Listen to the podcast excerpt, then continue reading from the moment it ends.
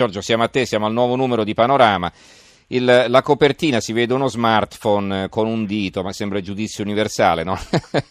Esatto. ecco, rivoluzione in corso, compie dieci anni lo smartphone, telefonino tutto fare che ci ha cambiato la vita, le abitudini, il modo di comunicare e nel prossimo futuro ecco le novità che ci aspettano. Allora, spiegaci un po' il contenuto, eh, come avete sostanziato questa copertina all'interno, prego. Siamo partiti da un anniversario che è quello del giugno 2007 quando Steve Jobs presentò al mondo il primo iPhone. Dieci anni fa, sembra che sia passato un'era geologica perché da allora la nostra vita è cambiata perché tutti oramai abbiamo rivoluzionato non soltanto il modo di comunicare ma di vivere attraverso i smartphone. Eh, allora siamo andati dentro questo fenomeno che oramai riguarda milioni di italiani, eh, decine di milioni di italiani, per verificare come è cambiata la nostra vita. Beh, sono, è cambiata radicalmente, sono scomparse alcune cose che prima facevamo normalmente per, uh, per le strade, pensate alle agenzie di viaggio, oramai si prenota tutto sul, sul telefonino, uh, le fotografie, sono scomparse le pellicole fotografiche, pensate alla musica, sono scomparsi eh, oramai la musica fisica, si ascolta tutto su internet, eh, sono scomparse le prenotazioni degli hotel, Airbnb, insomma c'è un mondo che è rivoluzionato, le banche con l'uso dell'iPhone. Allora siamo andati a vedere come cambiata la nostra vita e quello che di qui a un prossimo futuro questo strumento ci consentirà di fare, con una uh, annotazione, perché questa innovazione poi ci fa anche un po' paura. Pensiamo soltanto a Uber, a Flixbus, cioè ai taxi agli autobus che si prenotano online e che vengono fermati da un sistema che ovviamente è ancorato al passato e che è legato a un modo di vivere di, diverso che non accetta il cambiamento. Dopodiché abbiamo chiesto a uno scrittore, a, Diego De Silva, eh, che ha fatto un libro straordinario, tutto fondato sull'iPhone, il suo rapporto con, con, l'iPhone e come tutti si fanno alla fine condizionare da questo, da questo strumento.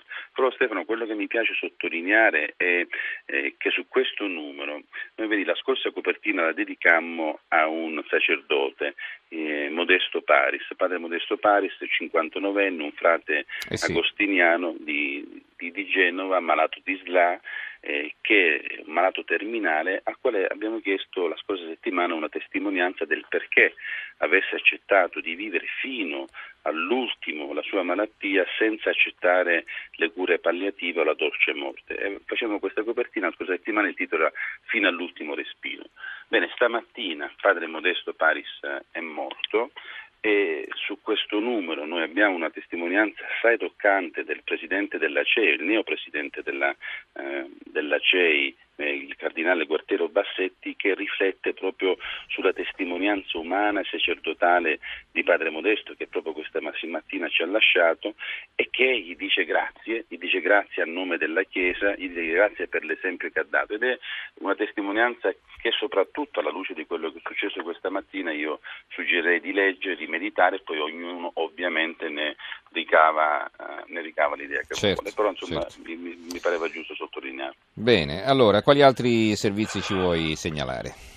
Guarda, abbiamo analizzato quello che sta succedendo in Libia. La Libia è diventato nuovamente al centro dell'attenzione della politica internazionale e delle preoccupazioni della politica, non soltanto perché l'attentatore di Manchester era radicato in Libia, aveva contatti con l'ISIS in Libia, ma perché questo Stato del Nord Africa è al centro dei problemi legati ai criminali, ai trafficanti, ai terroristi. Insomma, è Tripoli bel suol d'orrore, è il titolo che abbiamo dato a questo servizio che passa in rassegna come sia davvero una polveriera sulla quale la comunità internazionale sta certamente eh, perdendo tempo o comunque sta riflettendo troppo prima di agire e di fare qualcosa per questo territorio. Il professor Luca Ricorsi, tornando alle faccende italiane, passa in rassegna la tempesta perfetta che è in arrivo sull'Italia tra eh, l'ombrello della BCE che si chiuderà, la manovra del 2018, le clausole di salvaguardia. Mi piace sottolineare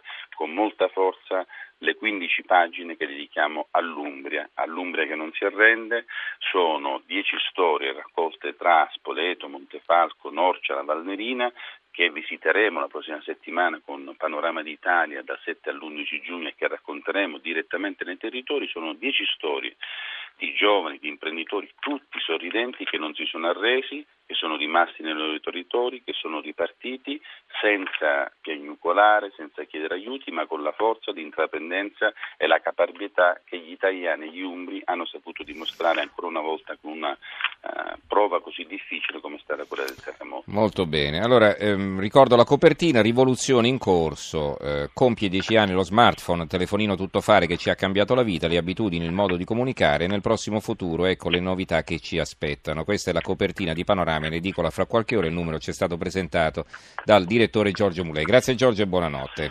Grazie a voi, grazie infinite, buonanotte.